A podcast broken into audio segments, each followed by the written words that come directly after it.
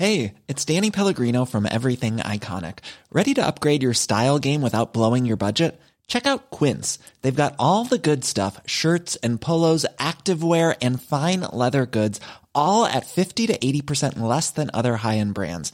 And the best part? They're all about safe, ethical, and responsible manufacturing. Get that luxury vibe without the luxury price tag. Hit up quince.com slash upgrade for free shipping and 365 day returns on your next order. That's quince.com slash upgrade. Imagine the softest sheets you've ever felt. Now imagine them getting even softer over time. That's what you'll feel with Bowl and Branch's organic cotton sheets. In a recent customer survey, 96% replied that Bowl and Branch sheets get softer with every wash. Start getting your best night's sleep in these sheets that get softer and softer for years to come. Try their sheets with a 30-night guarantee. Plus, get 15% off your first order at bowlandbranch.com. Code BUTTERY. Exclusions apply. See site for details. When, when we were dealing and tackling with gun crime, one of the things I thought of in terms of learning was that what we wanted to do, instead of having a 30% success rate, we, we wanted a higher rate. So we actually did less stop and search, but then the people we did stop and search, we had very good intelligence that they were carrying guns or knives. And that intelligence had come from the community, um, people who knew them. So one thing we didn't want to do is alienate the people who were going to help us capture the people we wanted to capture uh, and prevent more more crimes happening into the future. Kill the black one first. That was shouted at Michael Fuller as he stood on the front lines of the Brixton riots. He had a shield in hand and a petrol bomb at his feet. Yeah, this is quite an interesting story. Michael Fuller was the first black chief constable. I think we've got a lot to talk about. So this is Stop and Search on Scroobius Pip's Distraction Pieces Network, brought to you by Acast in association with Leap UK. Here we go. behind your barricades. Yeah, but how long can I stay behind your? Where true values seldom stray.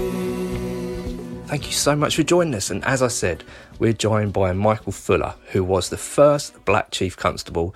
He was on the front lines of the Brixton riots. He was a founding member of the National Black Police Association.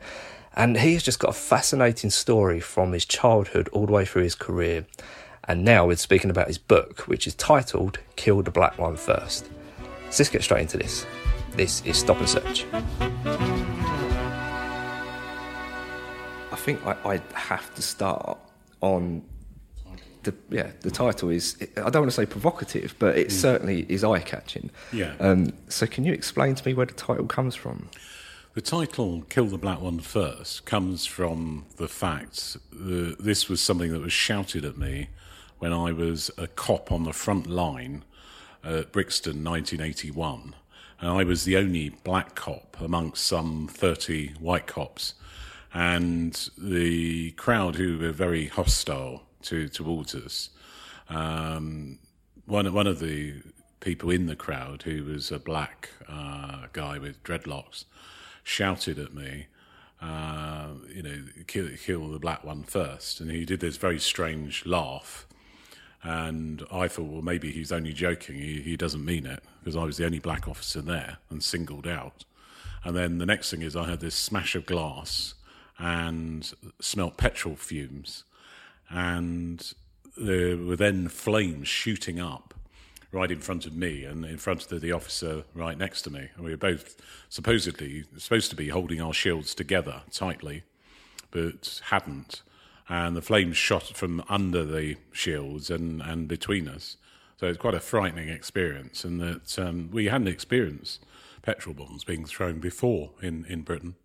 And I, I couldn't believe the hostility uh, of of the crowd to, towards us. I mean, the previous day I'd been um, dealing with people who were poor and marginalised in Fulham, uh, helping old ladies across the road and um, helping people who who were drug addicts, drunk, dealing with domestic disputes. And I didn't expect to be on, on the front line of Brixton having a petrol bomb thrown at me. It's a very, very frightening experience and something I'll remember for the rest of my life. And, and this is something that's constant throughout the book, is that your experience with prejudice comes from both sides, doesn't it? It's not just what you'd imagine traditional racism, but it comes from other sectors as well. Well, that was right. And this was a black man who threw this petrol bomb. And the, there's no doubt that you know if I hadn't had the shield there, I probably would have been certainly caught fire. And that what what I found is that a lot of the white people uh, were quite bemused by seeing a black police officer. Um, but amongst black people, there were people, there were very strong feelings. Either people were very supportive and very positive, or very, very hostile and saw me as having joined the other side, you know, being a coconut, uh, brown on the outside, but white on the inside, and a traitor, really, to um, the, their, their cause. And, and the first time that you was out on the beat, you had a lot of curiosity from black people because they hadn't seen someone in uniform before. Yeah, I mean, my first day on the beat at North End Road in Fulham was, and it's not far actually uh, from here, but the, my first day on the beat at North End Road in Fulham um, was, was was quite something in that. Uh, I literally stopped the traffic. I, I, was a black police officer in uniform. There were about six black police officers in the Met. It's quite unusual to see a black police officer. And everyone, it seemed, stopped and stared at the fact uh, I, I, was with a, another older white police officer, and they, they everyone sort of stared and quite incredulously and, in disbelief. And that um, amongst the, the white people, there was um, bemusement and bit of uh, Mickey taking, whereas amongst the black people, there were extreme reactions. And some were very positive. Uh, some of the black people came up to me somebody, as I mentioned in the book, stopped their car and came up and shook my hand and basically said things are changing for the better. Whereas other black, particularly young black youths, um, thought it was terrible that there was a black police officer, that I joined the other side and I joined the enemy. So they, they, they shouted abuse and, and were very hostile towards me. And I, I, think after the first day of, of, walking the beat in Fulham, I just thought, well, I can't do this again. Uh, you know, I can't, I can't have this every day. I couldn't, I couldn't even do the job with um, the, the, the consternation I was causing. And, and as time went on, um, things calmed down. People got used to seeing me. Um, people were friendly. Um, there, there were some people who weren't very friendly, but uh, there was a, a market trader who I ended up arresting and that um, people got used to seeing me. So it got a lot easier. And, and, generally, I found the vast majority of people were very friendly, and I, I was helping them as much as anything. I, I saw you give a speech in my local Waterstones in Canterbury, and that's where I picked up the book. And you had the whole crowd absolutely enthralled in the story. Um, and especially your heritage as well, because one of the things that stuck, stood out when you was giving the speech, but also in the book, is that you've got a a, a, a maternal figure that is just such an integral part of your existence. Um, can you give a little bit of background on your upbringing? Well, I was brought up by um, a woman who was white uh, in, in, care, and uh, the place I was brought up was a place called Fairmile Hatch, which was a big stately home. It was run as a children's home. There was a nursery at one end of the driveway, and the other end of the long driveway was um, a building called the Lodge, where the older children, certainly children over five, uh, were brought up by this woman um, called Margaret Hurst. And she's the person the book's dedicated to. And she was an amazing woman. She looked after me from the age of 18 and a half months right through to 16 years old. And sadly, when I was 16 and uh, I had the chance to tell her that I'd been accepted to, to join the police cadets, um, she she died, and she died at the age of 32 of ovarian cancer, and uh, far too, far too young. She was an amazing woman though, and uh, taught me uh, the difference between right and wrong. Um, she set very sort of clear boundaries, really, in terms of behaviour and expectations, in terms of values as well. Um, it was very much about fairness, kindness, justice uh, were all important to her, and I've taken those um, those values on myself and used a lot of her principles for bringing up my own children, which I've done very successfully. So you know, knowing the difference between right and wrong, you know, being um, clear and fair about how you treat other people are all all important uh, principles that I've I've carried with me for, for, for the rest of my life.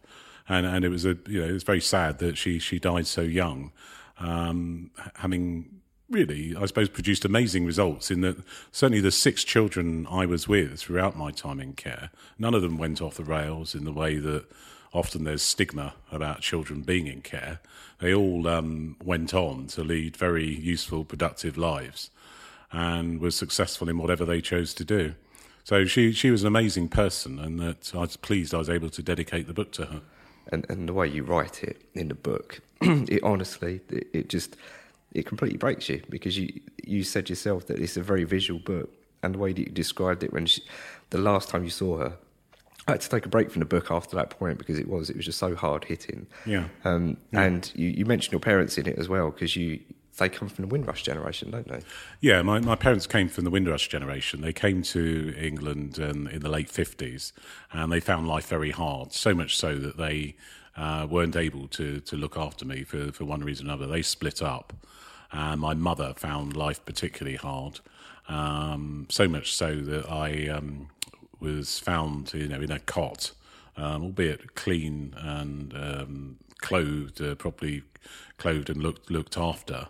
Um, but my mother found it very hard um, to cope, you know, with, with life in Britain. Also, um, was not able to look after me properly.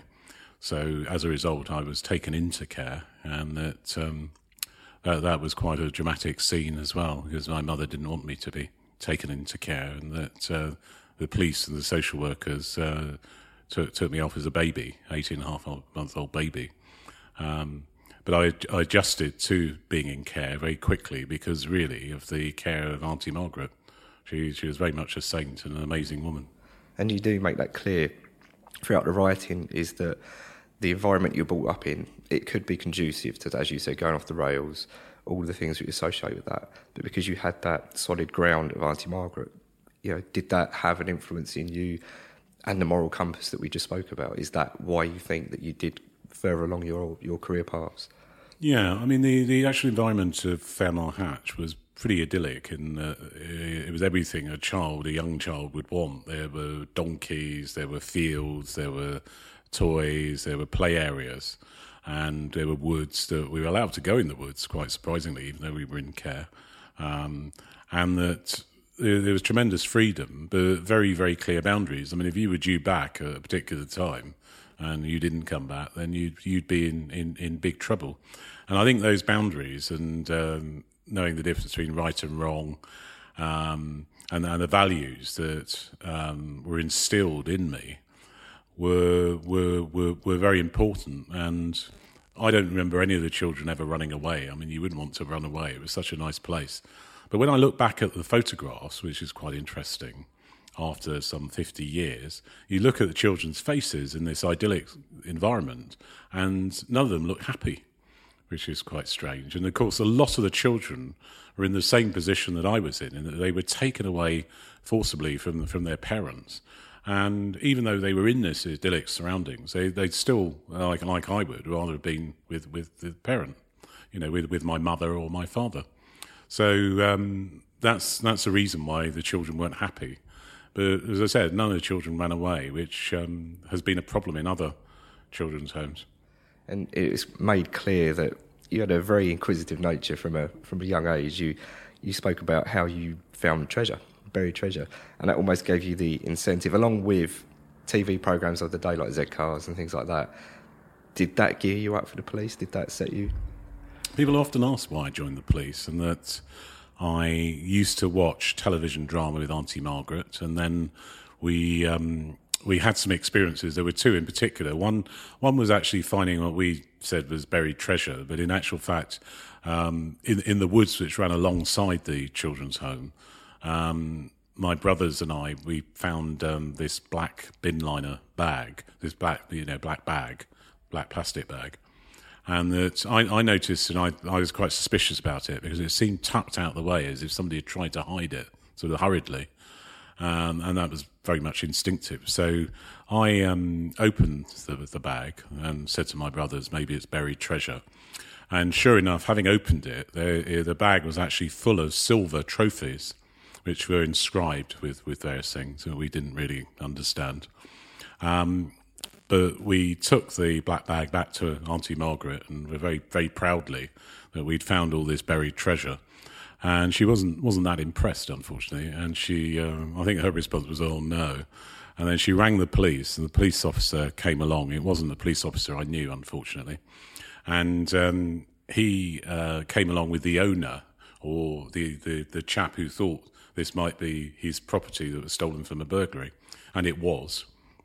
And he gave us, um, I think, half a crown reward, which is not much. I'm not sure what that is in today's money, but it wasn't very much. Bearing in mind he'd got them back, the, the, his property back. Um, but we were really pleased in, in terms of having being able to return this stolen property to, to its rightful owner. And then the the second time, I suppose, the second significant event I got involved in was um, once the people in the in the home I was with moved to a place in Crawley in Sussex. Um, we lived in a big uh, house there, um, fairly newish property in Crawley Newtown. The the children's home was broken into in the middle of the night, three o'clock in, in the morning, one morning. And I was actually sleeping downstairs, and the burglar had broken my bedroom window, climbed um, into the bedroom, walked through, burgled the house, taking property, some of which was very sentimental, and money as well. And I, I woke up to see the back of his head, and it looked like a, a young boy, sort of mid twenties, uh, sorry, mid mid mid um, teens. So he looked like a young boy, mid teens, who, who was just going out of the window. So I only saw the back of him. Police came, um, our dog Shake didn't wake up, which was very disappointing. And that um, the following following morning, I I, um, I went for a walk in our local park as usual, taking Shake for his walk, and he kept barking at this um, young man who was um, asleep on a bench, and um, I, I, I sort of tried to drag Shake away, but he, he and, and you, you can tell when your dog knows something, after you get to know a dog really well, that something is wrong. So I then ran to the local Bobby who, who, who lived in a house uh, quite near ours and ran ran back, and it was probably about a mile. I ran back as fast as I could with the dog, and the dog loved it. You know, loved loved the running, the bit of excitement. And the police officer drove us both back to the park, where this young man was was uh, laying asleep on the bench. He was still asleep, surprisingly, despite the dog barking, and that um, it turned out he was the burglar, and he had all the stolen property, particularly the sentimental items that had been stolen, and, and the cash that had been stolen from the burglary. So I got immense satisfaction from effectively solving my first case, solving the burglary. It meant that the children who had things stolen got it back. I got things that had been stolen and got them back, and, and we had the cash back. So we were also, you know, really pleased the the whole thing had been sold. And the the other thing I was able to say to the children is this this guy um, who carried out the burglary wasn't as frightening as as as, as, as you imagine a burglar would be as a, as a child. You know, he was just an ordinary young lad who. Um, had um, fell on you know hard times and suffered some sort of misfortune. I didn't get a chance to speak to him, but he certainly didn't seem very frightening when I saw him, you know, the following morning in the park. So um, I, I, was pleased all round that the, the crime had been solved. Um, Shake the dog got um, some extra dog treats, I think, that day, and ev- everybody was very pleased it had been solved. I mean, we'd rather it not had happened, but there was nothing better than than it being solved that's certainly a, a, theme throughout the book is empathy. You always manage to find a, a basis of, of looking at an inner person as opposed to you know stereotyping. Uh, but we'll get to that in a minute because I'm really interested in the journey into the police force because it wasn't standard of someone being of black nature and, and heritage to go into the police force, which was predominantly all white in a racist environment of the time because as you mentioned in the book, we had Alf Garnett on the telly constantly with those with the insults that were almost mainstream still. Of the even if sometimes people thought they were saying things that were helpful, it still wasn't because it was still making a highlight of the race divides. So how did you go from going into from child in care into the police force and everything that comes with that sort of institutionalism? Well, I mean, the the interesting thing was that I um, lot, lots of lo- lots of people who were very influential in my life. So my um, parents, albeit I didn't live with them, friends, uh, particularly school friends, and the guy who became my best man at my wedding, uh, as well as teachers. All, also don't join the police. You'll experience lots of racism. You'll have a really hard time, and it will damage you. Um, so I had to think very hard about joining the police. And the only person who did support me was Auntie Margaret, who um, had passed away once I'd got in anyway. Um, so, you know, there, there, was nobody there to support my decision. Um, but I, I, felt it was the right thing to do. I was passionate about policing, detective work, and what I'd seen in terms of the police drama. Um, but what I didn't know was the reality. And the reality was that I did experience the racism and I did have a hard time. But the policing and the, the side of the police work was, was absolutely fascinating. I learned so much and had so many opportunities. Uh, opportunities to go to university because I won a ex cadet, police cadet scholarship to go to university. I travelled, obviously, uh, all over the world once I was a senior officer, looking at crime issues, giving advice on crime issues, and learning uh, how other countries dealt with some of the intractable problems that we have in Britain. But either way, uh, I'm, I'm just so glad I ignored those who told me not to do it. Uh, because I, I had, you know, amazing opportunities, and I think I, I, met some of the nicest people you'd ever wish to meet, but I also met some of the nastiest people you'd you'd ever wish to meet, and you know some of those were in the police. And, and also just throughout your academic career as well, you mentioned that National Front flyers were, were kind of commonplace. You know, you, you pretty much handed one in in a roundabout sort of way that's the level of racism that you were dealing with back then. Yes, I mean the, the book is of its time, and, and the far right and far right activity was was was everywhere. So yeah, within the police station, even the police notice board, I think certain officers had put the notices, the, the National Front far right notices on the notice board to um, provoke provoke trouble. Um, you know, and of course, the canteen staff were black as well. So you know, they they felt. Um, very offended by these notices being put up, but they were put up, you know, to, to cause offence. Um, when I was at university, the um, the National Front invaded um, the discotheque where um, there were predominantly black um, students, uh, but also, you know, it was a mixed group of, of white students as well. But they they invaded the discotheque. Uh, they were chased out, as you can imagine. They were heavily. It was, it was some ten National Front supporters who came in and shouted that, and uh, but were chased out. Um, yeah, I mean the the book, you know, reflects the, the time that I was in, the the, the Alf Garnett type racism. Um, it was explained to me that Alf Garnett was was very much satire. you're laughing at him rather than with him. Um, but I think for somebody in a minority and somebody black, but it, it didn't it didn't it didn't feel like satire, and and that some people were were, were laughing with him, um, and clearly didn't see the the satire uh, the satire. And, and, and, clearly didn't see that you know well Alf Garnett and the offensive language he was using that it was very much satirical and of him uh, rather than laughing with him. But I, I, I found that all very difficult uh, as a young boy trying to understand it all even down to work functions. You went to comedians and you were the butt of the jokes. They, the, the comedian was aimed at you, making all the, the usual racist slurs, all the usual lines of the day. Um, and how you know how do you deal with that? You explain it in the book, but it must have been difficult because you've got to put up a front, but at the same time confront it. it how did you deal with it?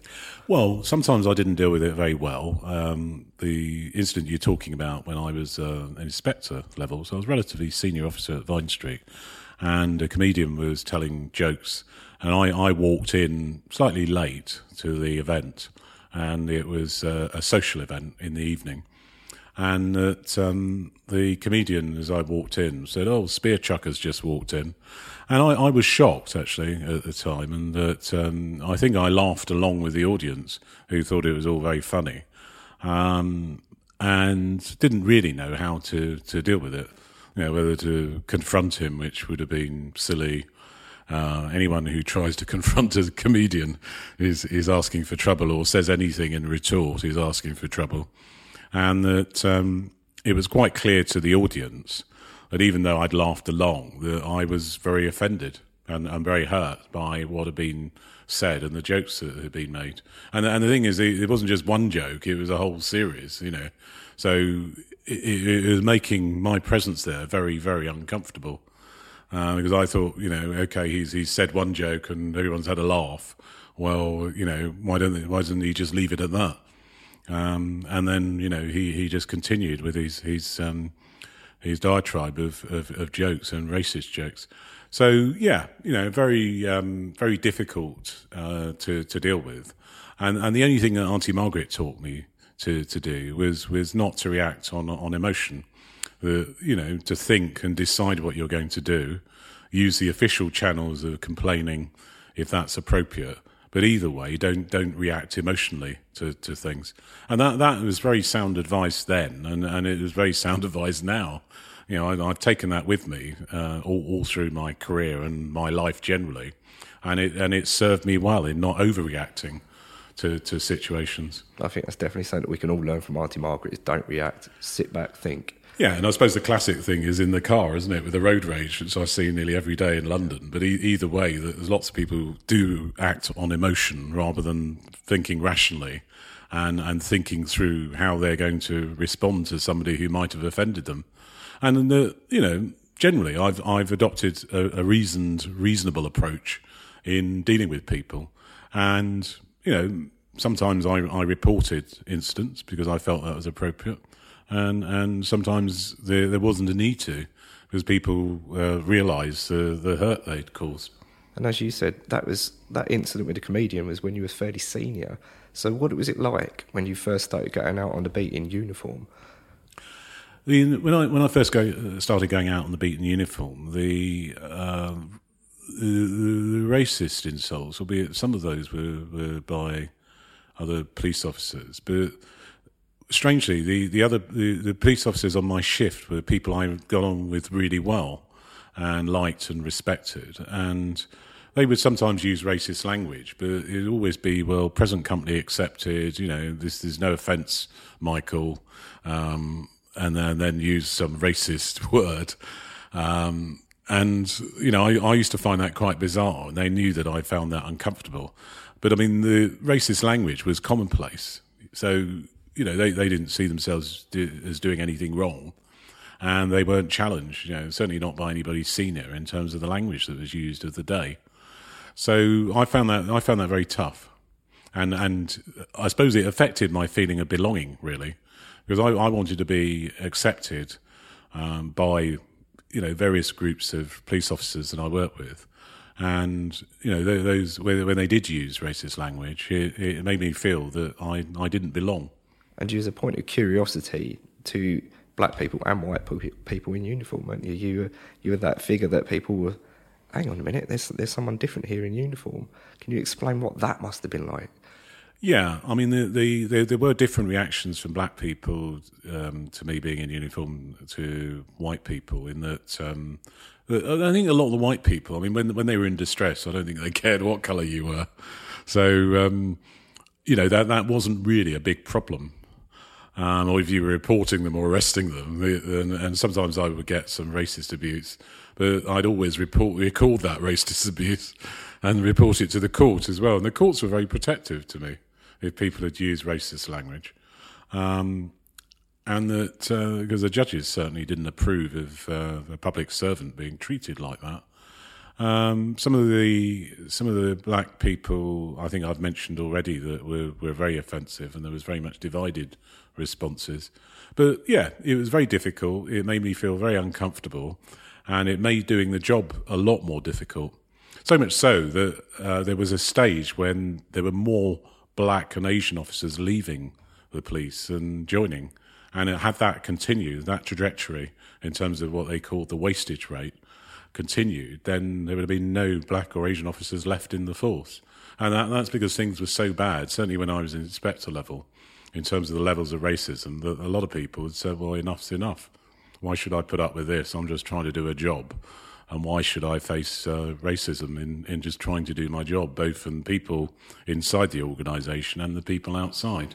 To such a degree of, of black people leaving. I think it was about four times the rate of white people. They were, yes, they, they were. And it was four times the rate. And that's, I believe it was still the case in, in the Met in uh, 2017 from the figures I've seen. So the wastage rate is still a problem.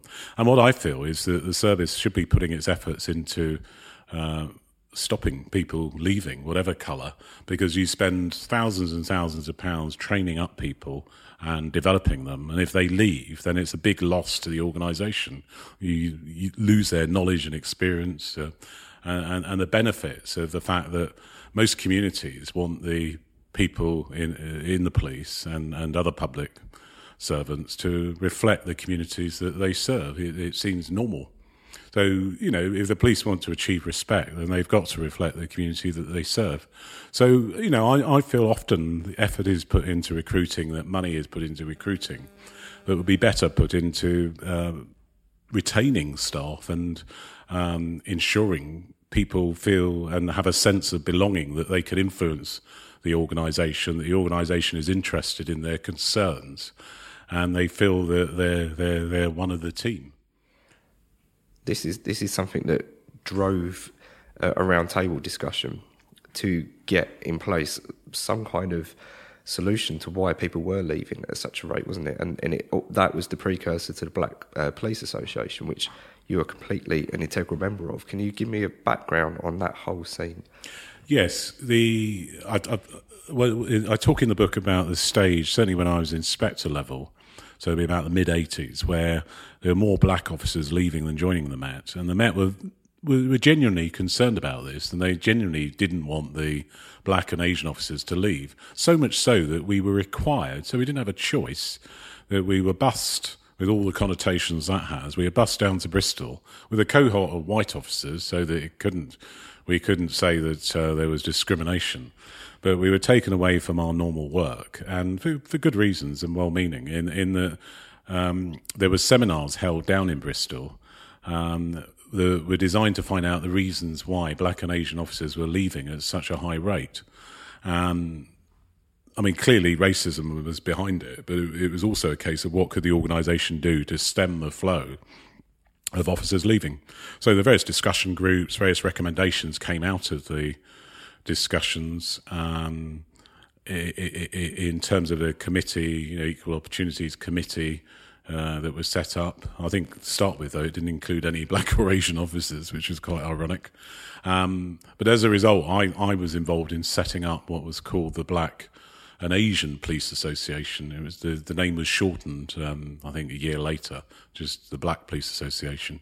And the idea was to have a support group um, the officers who felt victims of racism or bullying could actually um, seek advice and support and hopefully stop them leaving the organisation. And I think that, combined with a lot of other things the organisation did, uh, was ultimately successful in helping grow the numbers of black and Asian staff. And certainly, you know, whilst the makeup isn't as, as doesn't reflect society generally, um, at, at, least you know people like myself didn't didn't leave because there was always this body that, that provided support to to these officers who felt quite isolated. There's a great line that you say, and I love this. You can't legislate against prejudice, but you can legislate against discrimination. Is is that the basic gist of what was trying to get to the root of, of the Black Police Association and everything that was that was going on at that time. Yes, you, you, you can't you can't legislate against prejudice. You know, people are entitled to their views. Some of those views are prejudice, and people in black communities are prejudice as as, as well. But so you, you can't legislate against that and what people think.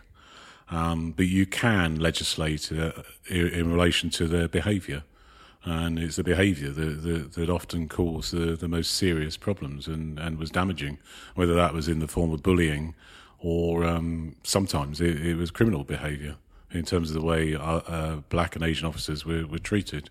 It must have been difficult for you because of seeing both sides of the race divide on the police, but also on domestic level, at street level, because you mentioned that one of the first things that happened when you went out on the beat is that you were surrounded by black youths that were questioning you about stop and search powers because even then, as we have now, there's a disparity in stop and search figures. You know, if you're young and black, chances are you're going to be, in stop and search far more than if you're white. that must have been difficult to to rationalise. Yeah, I think I think it was um, the the issue of stop and search was very controversial. Um, the the uh, the the the report by Lord Scarman points out that uh, Swamp eighty one was probably the cause of um, the Brixton riots. So. In Brixton and the borough of Lambeth, there were very, very high levels of street robbery. They, they were definitely too high. The question was, well, what should be done to, to actually reduce the levels of street robberies? So what the police did was they, they stopped and searched every everyone, albeit it was mainly black people because there's predominantly a black population in Brixton at the time. And not surprisingly, um, there was a huge backlash from the black community, so much so that it ended up in the Brixton riots.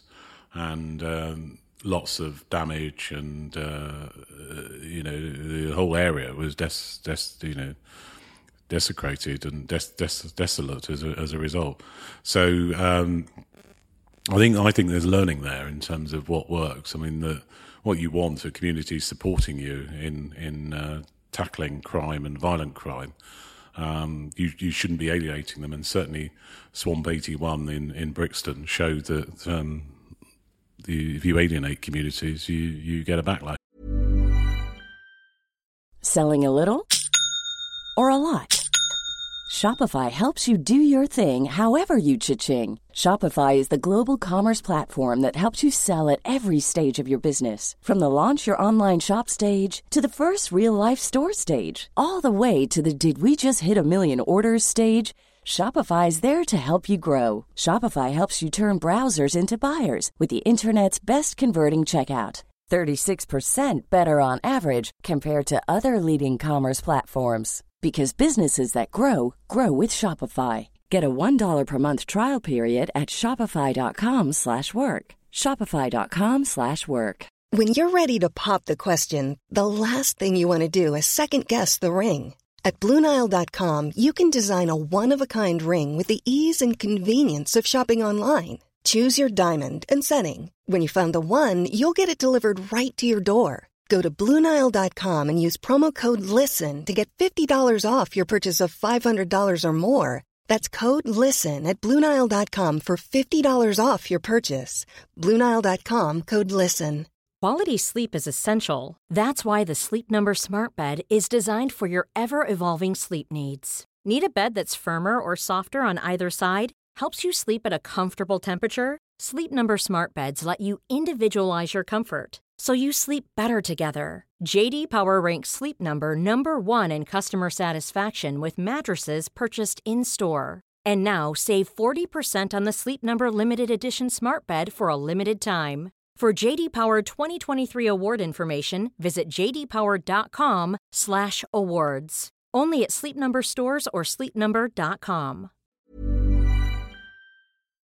and, and that's that's interesting that you said that you want to learn from that because there's two themes within the book that certainly run parallel today, and that is stop and search and also knife crime. And they're the two areas that you really focus on in certain chapters of the book, um, and even down to things like the Notting Hill riots of how there was a massive race background to that because black people having to defend their own homes because the police weren't just going in at that time. Um, so what what do you think we can learn from the from the tenure that you had in the police force to today's um, domestic scene of stop and search and knife carrying? Well, I'd, I'd, I'd, say that stop and search is an important power for the police, um, but it's overstated and overrated in terms of a tactic. So, the police inspectorate, which I was a member of, carried out research in relation to stop and search. And whilst 30% of the people stopped and searched in London were, were of interest to police in some way, um, the you know the vast majority were, were innocent. So what what's also important, so the, the, as a tactic, is not that successful. So what's also important is that if people are stopped and searched, that it's carried out with respect and courtesy by the officers doing that stop and search. So when when I used to do stop and search, I never had a complaint. So the people who didn't want to be stopped and didn't want to be searched, but I, I would always do it courteously and, and with respect for the individual.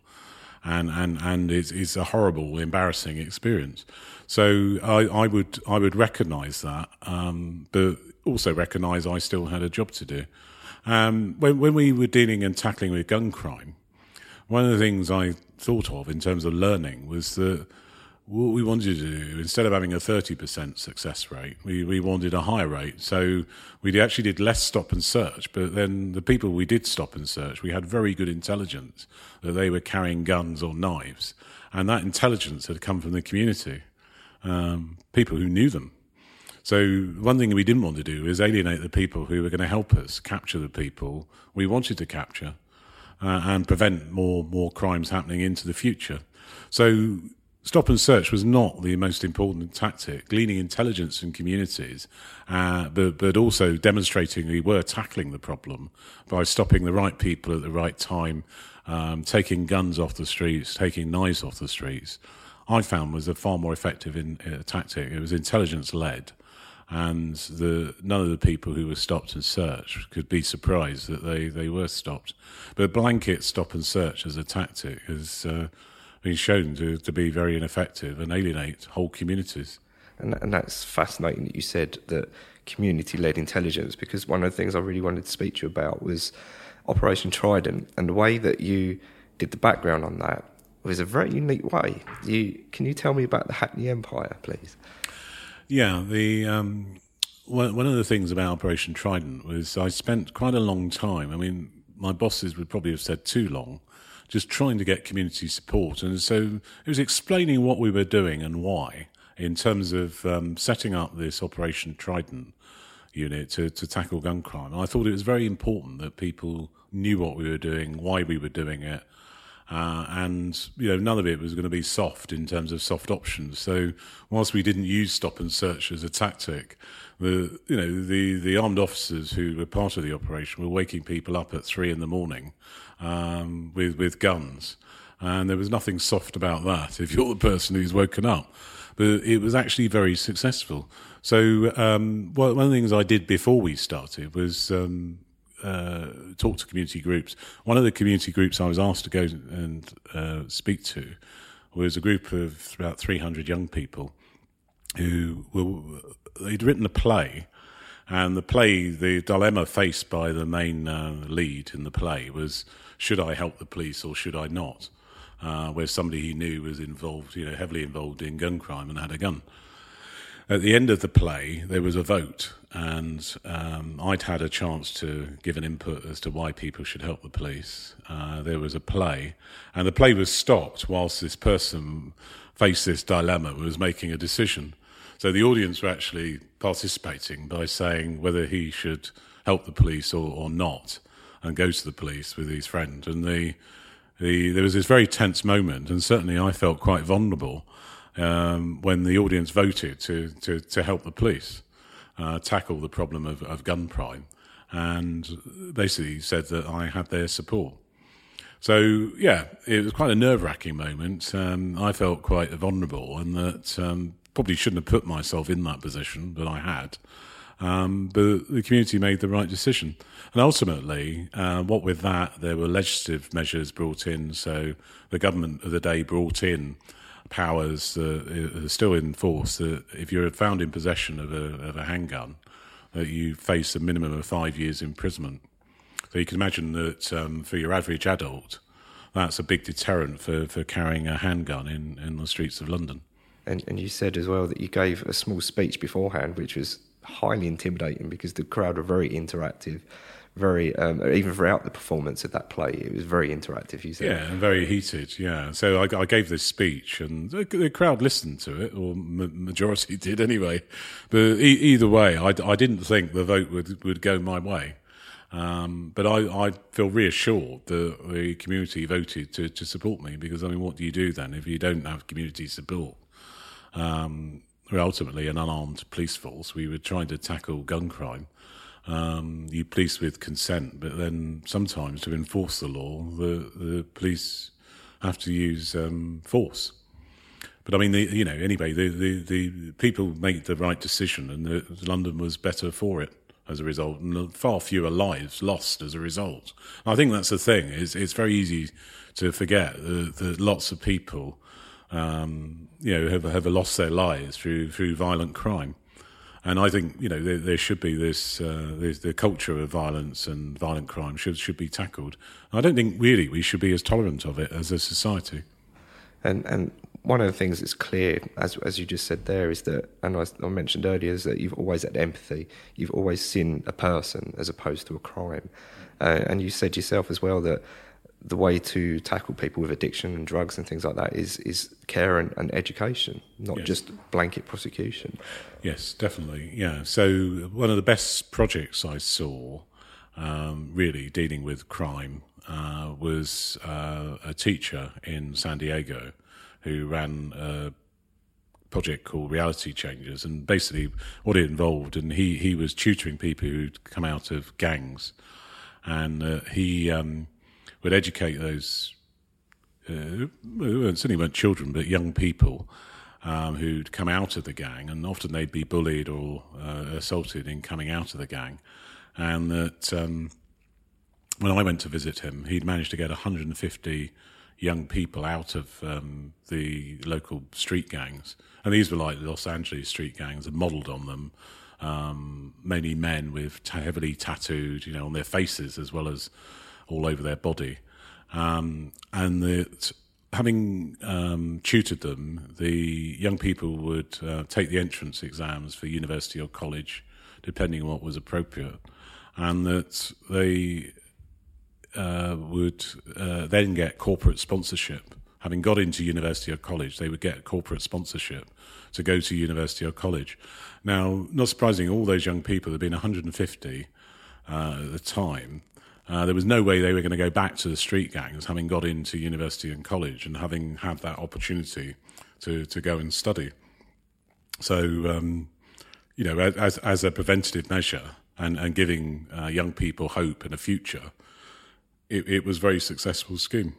And I met a lot of the, I met, well, I met some of the people um, who, who were on the scheme or who'd been on the scheme or who he was tutoring as well. So, yeah, it's schemes like that, mentoring schemes have been very effective. Uh, I suppose diverting young people from crime and giving them guidance. So, a lot of the Trident operation was also about encouraging local authorities who helped all, all over London come up with preventative schemes that would prevent young people getting involved in violent crime.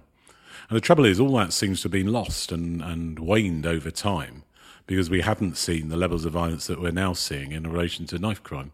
So I think you know people got complacent, the politicians got complacent, and there hasn't until um, recently been a political will to actually tackle the, the, the terrible loss of, of young lives that that was going to be my question actually is that with everything that's going on now it's all in the news what would be your not solutions because you know that's going to be quite a you know a definite term but what would be your, your course of action at the moment? Well, I don't pretend to have a quick fix, and the, one of the problems is that some of the solutions to tackling knife crime in particular uh, are quite long term, require long term, sustained solutions that, that actually prevent i.e., you started early intervention and you, you carry on, um, really giving guidance, mentoring those people who are likely to get involved in, in knife crime into the future. So, you know, that, that requires a lot of resources, intensive effort. It requires local authorities to set up youth clubs and other diversion schemes that would stop young people getting involved.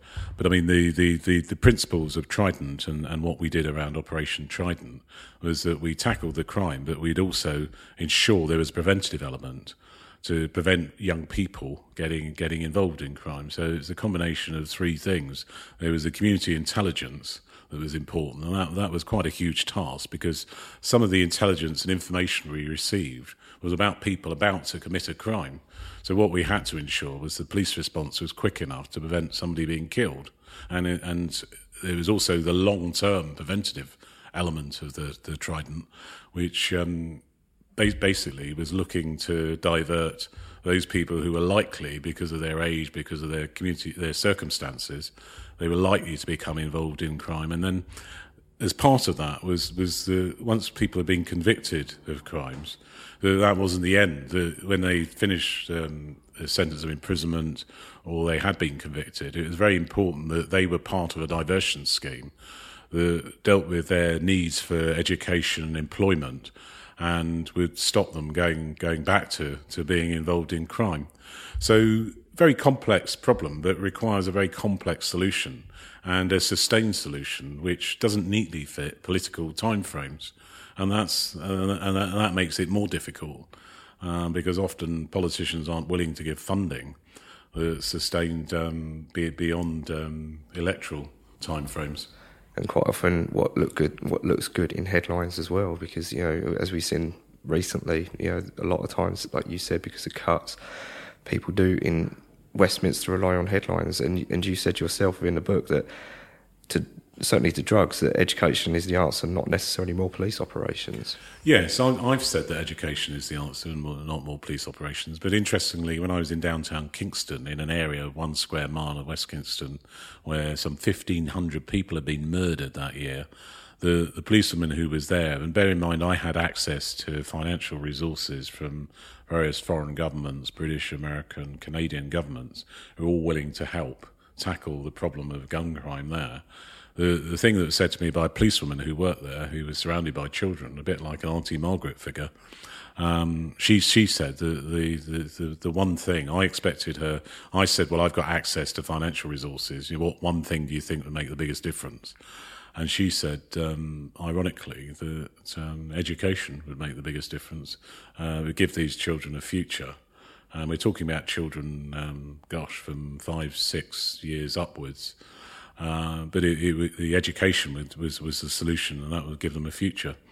And that um, the interestingly, the area of West Kingston, I went back there last year, and you you can go back without the big armed police.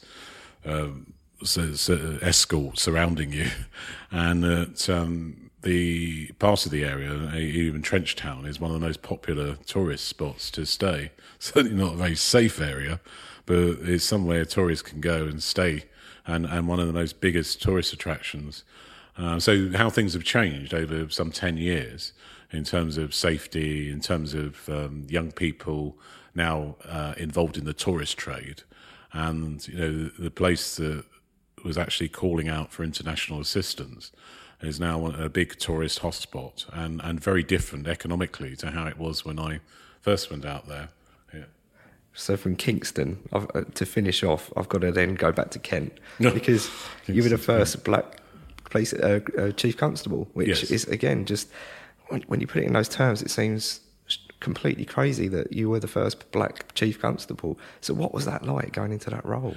I think I think being the first black chief constable was seen as a big deal, certainly to the media and meant I suffered a lot of press scrutiny, um, personal scrutiny as well, in that uh, relatives were doorstepped out in uh, Caribbean, that um, my friends, my school friends, were contacted on Friends Reunited. I was heavily vetted uh, with newspapers really looking for dirt, uh, which they didn't find.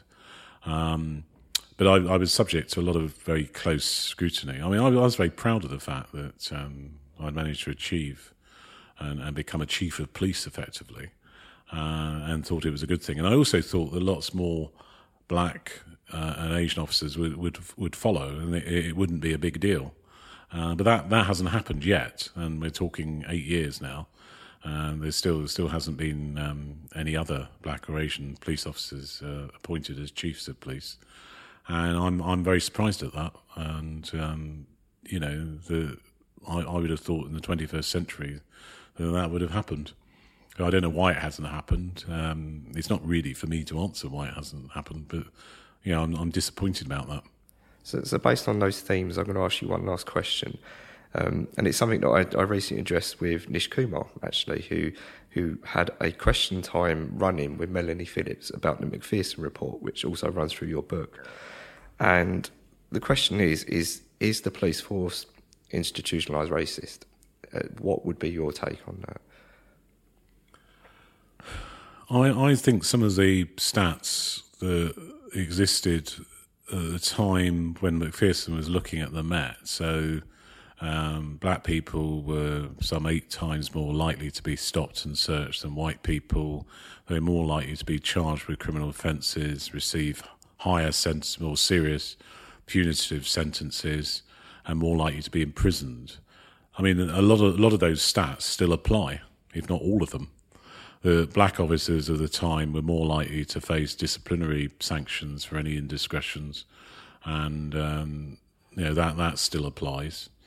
So, yeah, I mean that that's quite worrying that some of those big stats that are part of the criminal justice system would suggest that it doesn't doesn't work as fairly as it, it should do, and and I think nobody's given a, a proper explanation as to why why those you know why why it's still the same. So you know has has much changed as as a result. Um, yeah, I, I think that's a very eloquent. I think that's a very eloquent way of putting what is a very difficult question. I didn't want it to be a leading question because there is no definite answer to that. So I think you put that across brilliantly. Hmm. Uh, so thank you so much for joining me, Michael. And I cannot recommend a book enough. It is. I read it within about a week because it is just so so good and so easy to read as well. Right. because it is so visual. So thank you so much for joining me. Okay. Yeah, pleasure. Thank you. Thank you so much for listening. And I really do truly recommend Michael Fuller's book, Kill the Black One First. It is a fascinating read. And if you're interested in the topics that we cover, such as stop and search and race disparity, then go follow the work of Stopwatch UK and also Release Drugs. Both of them put out really, really good reports on all the topics that we discussed. And I need to do some quick thank yous. Thank you so much to Distraction Pieces Network and Scroobius Pip for having us. Thank you so much to the two Johns, John Harris and John Cross, both of whom do their respective social medias on the Distraction Pieces Network and Leap UK. Thank you to Nikki and Tristan, the producers of this show. Without them, I'd just be speaking into my own sock drawer. Thank you so much to uh, my name is Ad for Audio. What do you do? And thank you to all the listeners thank you because without your support we wouldn't be here so if you could leave a nice review on itunes if you could recommend this to your friends and keep this conversation going and i think on that note i can sign off and i'll see you next time thank you so much for joining us bye behind your barricades. Yeah, but how long can I stay behind your barricades? Where true seldom stray.